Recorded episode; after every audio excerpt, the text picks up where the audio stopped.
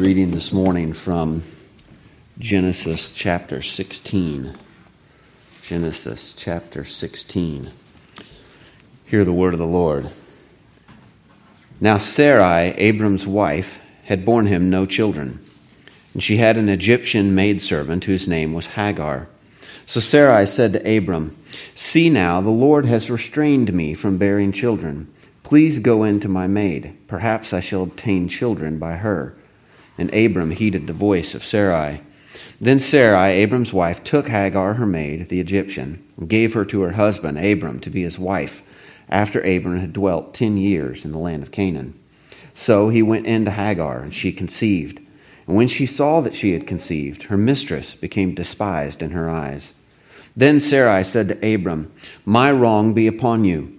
I gave my maid into your embrace, and when she saw that she had conceived, I became despised in her eyes. The Lord judge between you and me. So Abram said to Sarai, Indeed, your maid is in your hand. Do to her as you please. And when Sarai dealt harshly with her, she fled from her presence. Now the angel of the Lord found her by a spring of water in the wilderness, by the spring on the way to Shur. And he said, Hagar, Sarai's maid, where have you come from, and where are you going? She said, I am fleeing from the presence of my mistress Sarai. The angel of the Lord said to her, Return to your mistress and submit yourself under her hand. Then the angel of the Lord said to her, I will multiply your descendants exceedingly, so that they shall not be counted for multitude. And the angel of the Lord said to her, Behold, you are with child, and you shall bear a son. You shall call his name Ishmael because the Lord has heard your affliction. He shall be a wild man. His hand shall be against every man, and every man's hand against him, and he shall dwell in the presence of all his brethren. Then she called the name of the Lord who spoke to her, You are the God who sees. For she said, Have I also here seen him who sees me? Therefore the well was called Beer Lahai Roi. Observe, it is between Kadesh and Bered. So Hagar bore Abram a son, and Abram named his son, whom Hagar bore, Ishmael. Abram was 86 years old when Hagar bore Ishmael to Abram. Well, the grass withers, the flower fades, but the word of our God stands forever. You may be seated. Well, the Bible is interesting, isn't it? It's very honest. It presents the heroes of our faith with all candor. Uh, it doesn't leave out uh, their faults and their sins. It doesn't present them as some sort of superhero with no weaknesses. Adam was created perfect and sinless in the pristine garden of the Lord, but then he fell into sin after the flood, or after eating of the, the fruit of the tree of the knowledge of good and evil. Noah was called righteous in his generation. But then the scripture is honest with us about his sin of drunkenness and the attendant uh, consequences of that. Abram was the father of the faithful, the father of the nation of Israel. Last week we saw the great doctrine of justification by faith alone exemplified in Abram believing God and the promise that God had given him. But here, in the very next chapter, we have the fall of Abram. Now, I call it the fall of Abram because, like Adam and Noah before him, Abram falls into sin. In fact, the sin is almost in direct contradiction to the justification by faith alone that we saw in the previous chapter, which just goes to show that even Abram, the father of the faithful, still had moments of reliance on his own effort rather than on faith. And yet, he's still justified by his faith. He's still in the hall of faith in Hebrews chapter 11. And that should be an encouragement to us. We too have times when we begin to take matters into our own hands, to look at, to our own works uh, to justify us, to, to think that our efforts somehow make us acceptable and right in God's sight, to rely on our own wisdom, our own strength to accomplish what only God can accomplish. And we'll see this morning how Abram fell into this and how uh, his efforts did not accomplish the promise of God. we'll see that when we fail to wait on the Lord, but by our own wisdom and our own work attempt to accomplish the will of God, we invariably end up violating the law of God. And this does not accomplish righteousness in any way, it accomplishes unrighteousness. In fact, it brings a curse. There are really two parts to this text this morning. Verses 1 through 6 deal with Abram and Sarai, and then verses 7 through 16 deal with Hagar and the birth of Ishmael. But it's all one narrative working together to make this point about the futility of man's own wisdom and work and the mercy and grace of God. If you'll remember, God had called Abram to leave his homeland, to leave his, his family, his father's household, to go to the land that God would lead him to. And God had promised at that time, this was back in chapter 12, God had promised to make him into a great nation, to give him numerous descendants, a multitude too great to number. But we were told even then that Sarai, Abram's wife, was barren childless. So Abram begins to think that perhaps his servant, Eliezer of Damascus, would, would have to inherit since he has no children, no heir. But God promised him that he would have children of his own. We saw this in chapter 15, verse 4. And behold, the word of the Lord came to him, saying, This one shall not be your heir, but one who will come from your own body shall be your heir. Well, then God again promised Abram numerous offspring, too many to count, who would come from his own flesh. Not his servant, but his own offspring. In verse 6 of chapter 15, and he believed in the Lord, and he counted it to him for righteousness. So there's our great statement of justification by faith, by believing in the Lord. Abram was counted righteous in God's sight on the basis of his belief, not his actions. But then, chapter 16 opens with these words Now Sarai, Abram's wife, had borne him no children. So there's an obstacle to the fulfillment of God's promise. Sarai is still barren. Now, Abram has acknowledged God in, in chapter 15 to be Adonai Yahweh, the self existent, sovereign ruler of all things. He's the maker of heaven and earth. A barren wife doesn't really seem like that big of a thing to a sovereign and all powerful God. But from the human perspective, it seems huge. I have no offspring, I have no child.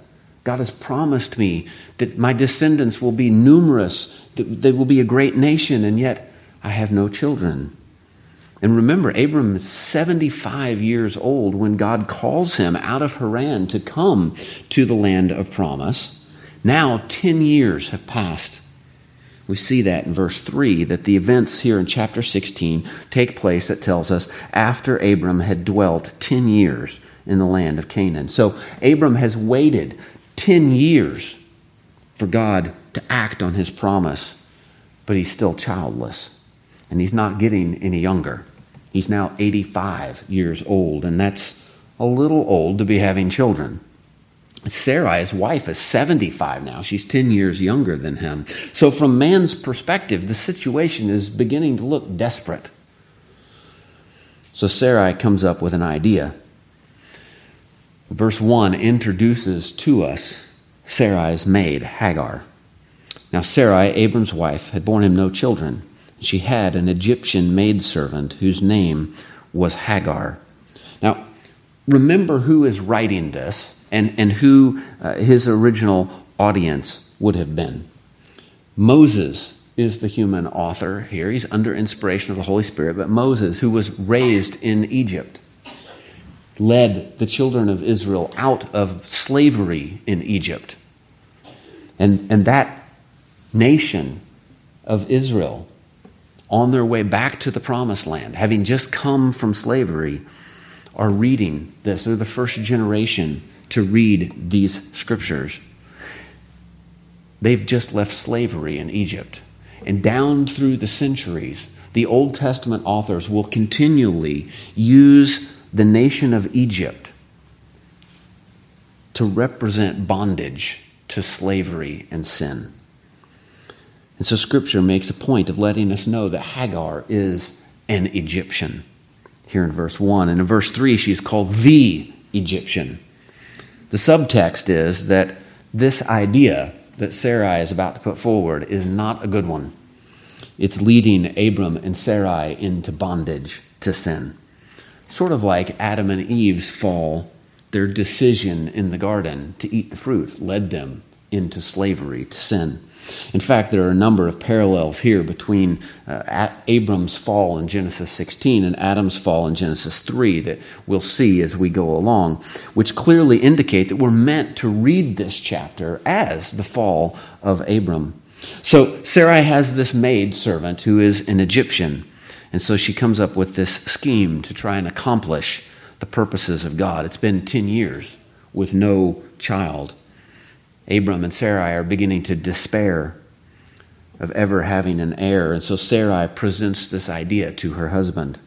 Now, what's interesting about this is that she clearly recognizes God's sovereign hand at work in the delay that they have experienced in not having children. She says in verse 2 So Sarai said to Abram, See now, the Lord has restrained me from bearing children. So she sees that God has promised Abram an heir from his own body. And she sees that she's not having children. And she's determined not that God made a promise he couldn't keep, not that, that God made a promise and, and now there's some defect in her that God can't overcome. No, she sees that God has restrained her from having children. It is God Himself that is behind her barrenness, her childlessness. She recognizes this, and so she gets to thinking about the promise. Well, now the promise to Abraham was that one who will come from your own body shall be your heir. So Sarai comes up with this brilliant piece of logic that says, Well, God never said the heir would come from my body. She said it would come from his body, from my husband.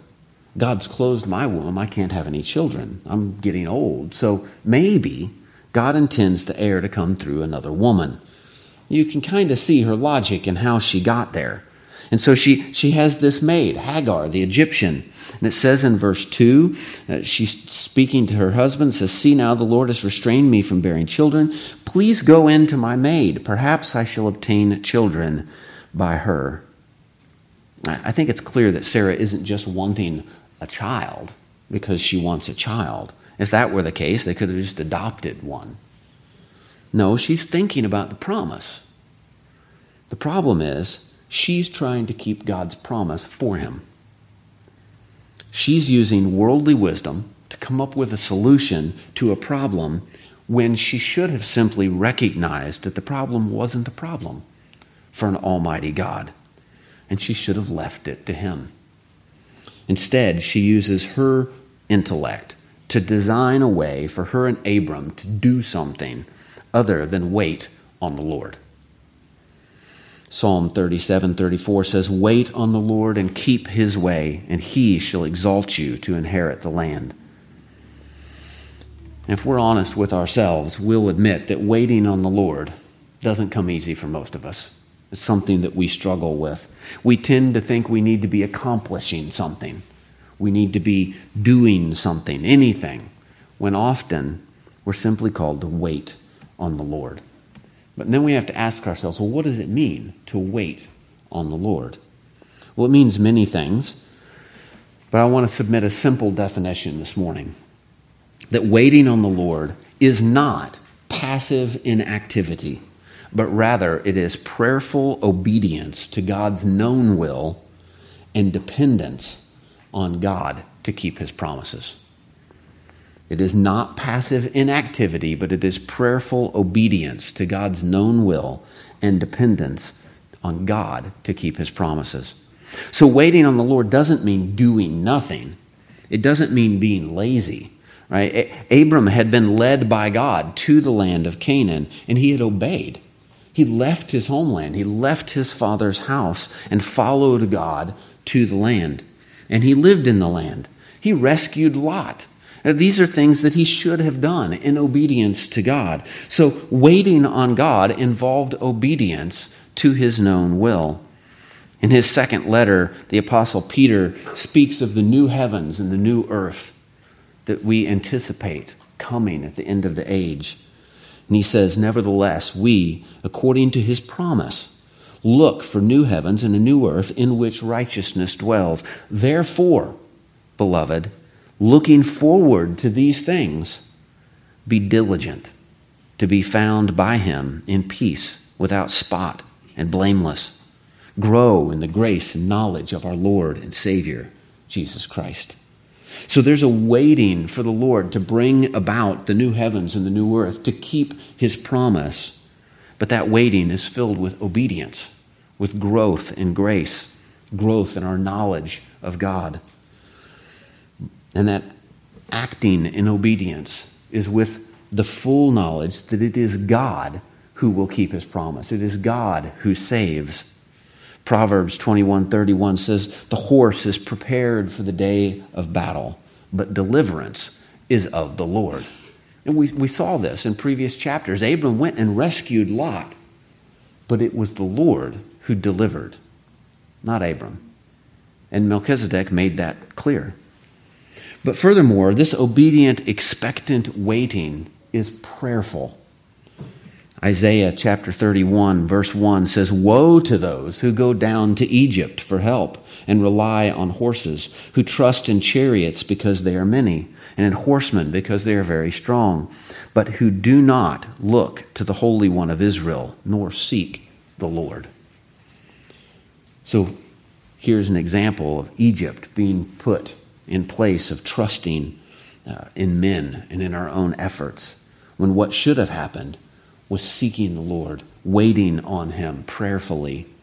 Abram and Sarai should have actively obeyed God's known will and prayerfully waited on him to keep his promise. Instead, they took matters into their own hands. Now, obviously, there are some things that we know we're supposed to do. We're supposed to work with our hands, to till and plant the ground, and not just sit around waiting for God to miraculously bring a harvest. But we can't make the crop grow. That's God's job. We can put it in the ground, but God makes it grow. We're supposed to do the work of the ministry, testify of Christ to our neighbors, and by our love for one another. We're supposed to make disciples and teach them all things that Christ has commanded us.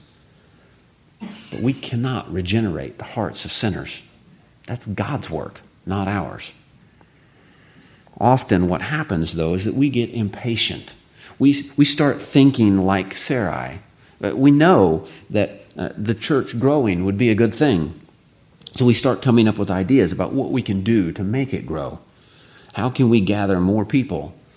Problem is, God has told us what to do preach the word, pray, worship, love one another. He'll make it grow if we are obedient. But instead, Instead of studying the word to preach it, we start studying stand up comedians so we can make people laugh because that'll bring people in. Instead of planning the worship service based on our biblical convictions, we start planning it based on opinion surveys, metrics about what people want in a church. Invariably, this leads to not doing the things that God has instructed us to do. Instead, we do things that we think people want. Well, that's what happens with Abram and Sarai. Look, look at her plan here in verses 2 and 3. Please go in to my maid. Perhaps I shall obtain children by her. And Abram heeded the voice of Sarai. Then Sarai, Abram's wife, took Hagar, her maid, the Egyptian, and gave her to her husband, Abram, to be his wife, after Abram had dwelt 10 years in the land of Canaan. So she, she knows that God is the one who is in control of conception so, what she should have done was wait prayerfully on the Lord. Instead, she comes up with a way around the waiting. Then she justifies it uh, technically within the boundaries of the promise, right? It's going to come from Abraham's body, but it violates God's design for marriage. In chapter 2, God created one man and one woman. That was his design. Now, polygamy had become accepted in the world. We've seen this previously in Genesis, but it wasn't God's design, it wasn't God's command for marriage. So, Sarai's plan of action, rather than waiting, was to follow the world's wisdom and the world's methods, and it led to breaking God's law concerning marriage. So, she gives the maid to be a wife, not a concubine or a harlot. She's justifying her actions as morally okay because she used the terminology wife. Though you'll notice that when God speaks, he never calls Hagar a wife, he calls Sarai Abram's wife. Sarai is using worldly wisdom and worldly methods to try and obtain God's promise. And Abram goes along with this plan. Abram heeded the voice of Sarai. Now, wait a minute. That sounds familiar. Where have we heard that language before? Genesis 3. So here's our parallel between the fall of Adam in the garden and the fall of Abram here. In Genesis 3, when God was speaking to Adam after his sin, it says in verse 17, Then to Adam he said, Because you have heeded the voice of your wife. And now we're told Abram heeded the voice of Sarai. Also in Genesis 16, it tells us, Then Sarai, Abram's wife, took Hagar, her maid. In Genesis 3, Eve took the fruit. In Genesis 16, Sarai gave her maid to her husband. In Genesis 3, Eve gave to her husband who was with her. In Genesis 16, Abram then went in to Hagar. In Genesis 3, Adam then ate the fruit. The narrative here in Genesis 16 is obviously structured to remind us of the fall in Genesis 3. The sin is the same, trying to do for ourselves what is God's to do and not man's to take the place of God, accomplishing His work in our own strength and our own wisdom. And just as Adam's sin spread to all mankind, so the sin of Abram and Sarai spread. It spread to Hagar. And first, they defiled the marriage bed, and then she did as well. And then she comes to despise Sarai. Tells us this in verse 4. So he went in to Hagar, and she conceived. And when she saw that she had conceived, her mistress became despised in her eyes. Now, the interesting thing here is that it's already been acknowledged that God is in control. Sarah didn't get pregnant because God refrained, restrained her from getting pregnant. He could have kept Hagar from conceiving had he wanted to, but he didn't. When she conceived, it was of the Lord's design to allow this and he allowed it in order to show that the will of man would not accomplish the blessing of God. But Hagar is being sinful in her response to the situation. She receives a blessing from God, and then she lets it go to her head, begins to think that she's better than her mistress, and so she despises Sarai. Now, if you'll remember, after Adam and Eve's sin, there was a fair amount of finger pointing. No one wanted to take the blame for what had happened. So Adam blamed Eve, and Eve blamed the serpent. Well, the same thing happens here in verse 5. Then Sarai said to Abram, My wrong be upon you. I gave my maid into your embrace, and when she saw that she had conceived, I became despised in her eyes. The Lord judge between you and me. Sarai had the idea, but then she blames Abram for the result. And just as Adam stood by and watched his wife be tempted by and communicate with the serpent instead of doing his duty as the head, rebuking the serpent, casting it out of the garden, so too Abram heeded the voice of his wife. He went along with her plan, and then when it didn't turn out like they had hoped that it might, and she begins to blame him, he dodges the responsibility and tells her to act. She can act as the head of the household. So Abram said to Sarai, Indeed, your maid is in your hand. Do to her as you please. You deal with it. You take care of it. I, don't want to be in charge. Now, he should have rebuked Sarai for this idea to begin with. But, but at the least, he should have taken responsibility. He's the head of the household. He should have led the situation, the response to the situation. Instead, he steps aside and lets Sarai take the lead. And this becomes a perennial problem down through the ages as husbands fail to lead in the household. And so the entire household becomes a mess.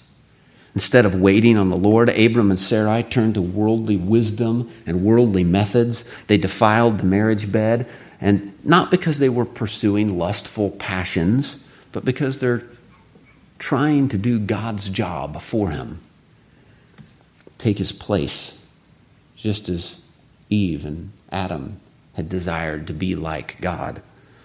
Well, then Hagar gives in to her pride, and the sin has consequences for all of them. Sarai is despised by her maid, who should have honored her. Abram has to deal with these accusations and complaints from his wife, who should have submitted to him and honored him. And Hagar, well, she gets treated harshly by Sarai, who should have treated her with gentleness and compassion. Abram told Sarai, Indeed, your maid is in your hand. Do to her as you please. Well, what did Sarah please? When Sarai dealt harshly with her, she fled from her presence. Sin always has consequences. Even when we repent and receive forgiveness from the Lord, there are consequences to our actions, particularly in our relationships with other people. Sin brings a curse, not a blessing. Adam and Eve ate the fruit in an attempt to become like God, seeking a blessing that wasn't theirs to take. They brought a curse on all mankind because of their sin. Abram and Sarai sinned in an attempt to bring about the blessing God had promised, but by means of their own wisdom and of worldly practices. And as a result, their household is full of strife, contention, harshness. When we fail to wait on the Lord, but by our own wisdom and our own work attempt to accomplish the will of God, we invariably violate His law, and instead of a blessing, we find a curse. Now we've got to turn our attention to Hagar. Hagar, the Egyptian maid, she's pregnant with a child, Abram's child. God had made a promise concerning Abram. He would be the father of nations, his descendants would be innumerable, and ultimately the promised Messiah would be his seed. So, where does this child fit into that picture? What is to become of Hagar? She's fled because Sarai was being so harsh with her. Well, first, notice where she is fleeing to in verse 7. Now, the angel of the Lord found her by a spring of water in the wilderness, by the spring on the way to Shur. She's on her way back to Egypt. Now, we know this from other passages and what they say of this land, Shur. We know that it's south of Canaan, according to Genesis 20, verse 1. We know that it's east of Egypt, according to Genesis 25, 18. And we know from Exodus 15, 22, that as Moses leads the people of Israel out of Egypt, they cross through the Red Sea and enter the wilderness of Shur. So it seems clear that Hagar was fleeing back to Egypt, which makes sense. It's her homeland. But remember, Egypt represents bondage to sin. So here's Hagar fleeing from Abram's tents, fleeing from God's chosen people back to Egypt, back to sin.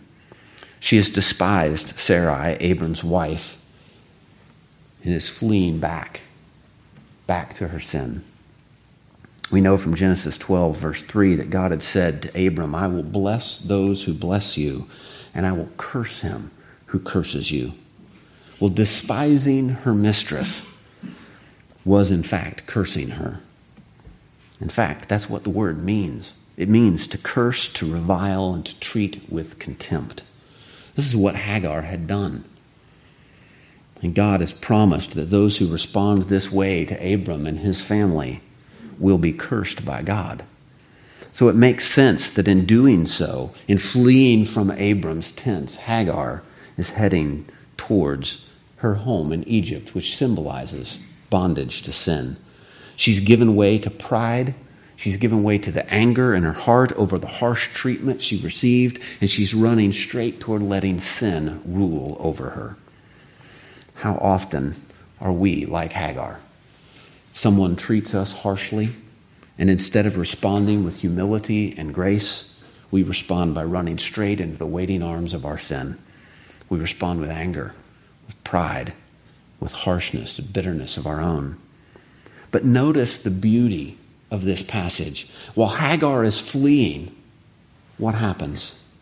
It says in verse 7 Now the angel of the Lord found her. The angel of the Lord found her. She wasn't looking for God, but he was looking for her. Now, how wonderful is this? Our God is one who seeks and saves the lost. Even when we don't seek him, but we run from his blessings, he seeks us out and saves us. God finds her. God reveals himself to her. God speaks to her. What an amazing blessing. I don't know about you, but I've never seen God visually. God has never appeared to me and spoken to me in this way.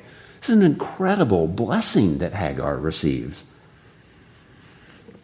And note what God says to her in verse 8. And he said, Hagar, Sarai's maid, where have you come from and where are you going? Now, again, notice the parallel to Genesis 3. After Adam and Eve sinned in the garden, what did they do? Genesis 3, verse 8 Adam and his wife hid themselves from the presence of the Lord God among the trees of the garden. And God comes looking for them, asking, Where are you?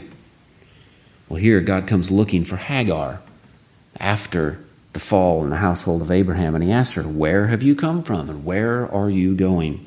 And so she tells him that she is fleeing from the presence of my mistress Sarai. What happened when God came to Adam in the garden after the fall? Well, there was both a curse and a promise. Well, the same is true once again here. First, God tells her to return to Sarai. He says in verse 9, the angel of the Lord said to her, Return to your mistress and submit yourself under her hand. Now, that's hard. That's hard. Sarai had been harsh with her. Hagar had been mistreated. And now God is telling her, return, submit yourself to whatever treatment Sarai inflicts on you. This doesn't make sense according to worldly human wisdom. We would naturally do what Hagar did and flee from the sort of harsh treatment that she had received. But God tells her to return. There's a blessing to be found in obedience a blessing to be found in being part of the household of God, which is Abraham's household at this moment in history. If Hagar would know the blessing of the Lord, she must return to her mistress. And we see this in the pages of the New Testament as well. Paul sends Onesimus back to Philemon, his master. Onesimus is a slave. Paul doesn't tell him, hey, listen, slavery is wrong. You don't have to go back. No, he, he sends him back. He tells him to be obedient and submissive to his master. Now, of course, he tells Philemon to receive Onesimus back, no longer as a slave, but more than a slave, a beloved brother. But nevertheless, he sends him back. Peter writes in his first letter Servants, be submissive to your masters with all fear, not only to the good and gentle, but also to the harsh. For this is commendable if because of conscience towards God one endures grief, suffering wrongfully. Submit yourself, even when they're harsh with you. Even Christ, our Lord, suffered in the flesh. This is the way of God. It's contrary to the wisdom of man. So God sends Hagar back to her mistress. Notice also that he sends her back to her mistress, not her husband. Sarai had given Hagar to Abram to be his wife, it said in verse 3. But that was the way of the world, not the way of God. God didn't recognize Hagar as a wife. Sarai was Abram's wife. Hagar was a slave, not a wife. This is an important thing for us to note. Definitions matter. Marriage is God's design, and it's intended for one man and one woman. God doesn't call it a marriage when there's a third party involved because it no longer fits the definition. The culture said it did. The culture said she's a wife. Sarai went along with the cultural definition, but God said that's not what marriage is. In our day, polygamy isn't the issue, is it? Not yet. Our culture is trying to redefine marriage, though. Our culture says marriage is any union of two people, regardless of their sex. God says a marriage is one man and one woman. So the homosexual unions celebrated in our culture are not marriage by God's definition and should not be called such by us. I've heard the term so called same sex marriage. I've also heard the term same sex mirage, which I kind of prefer. It is a mirage, it's not a marriage, doesn't fit the definition. And one has to wonder why our culture limits it to two. Why? Tradition? Our culture didn't care about the tradition when they redefined it to be between any two people. So why limit it to two? Why not three or five or however many? If we've thrown out God's definition, I see very little reason other than tradition for keeping that number set at two. It seems to me there's very little preventing polygamy from once again becoming the cultural norm. But the point is here that God doesn't send Hagar back to Abram as her husband, He sends her back to Sarai, her mistress. But then He offers a blessing for her obedience in this matter. He says in verse 10 Then the angel of the Lord said to her, I will multiply your descendants exceedingly, so that they shall not be counted for multitude. This is the same promise he had made to Abram. Now he makes it to an Egyptian slave. And that's in the context of her obedience to God's command to return, her proximity to Abram, to whom God had said, I will bless those who bless you. So upon returning to Abram's household, Hagar will be blessed by God. And then God speaks and gives her further details. And the narrative here sounds very familiar to other announcements of special births in the scripture the birth of Isaac, the birth of John the Baptist, even. We read in verse 11 And the angel of the Lord said to her, Behold, you are with child, and you shall bear a son. You shall call his name Ishmael, because the Lord has heard your affliction. Then in verse 12, He shall be a wild man. His hand shall be against every man, and every man's hand against him, and he shall dwell in the presence of his brethren. So again, there's both a blessing and a curse here.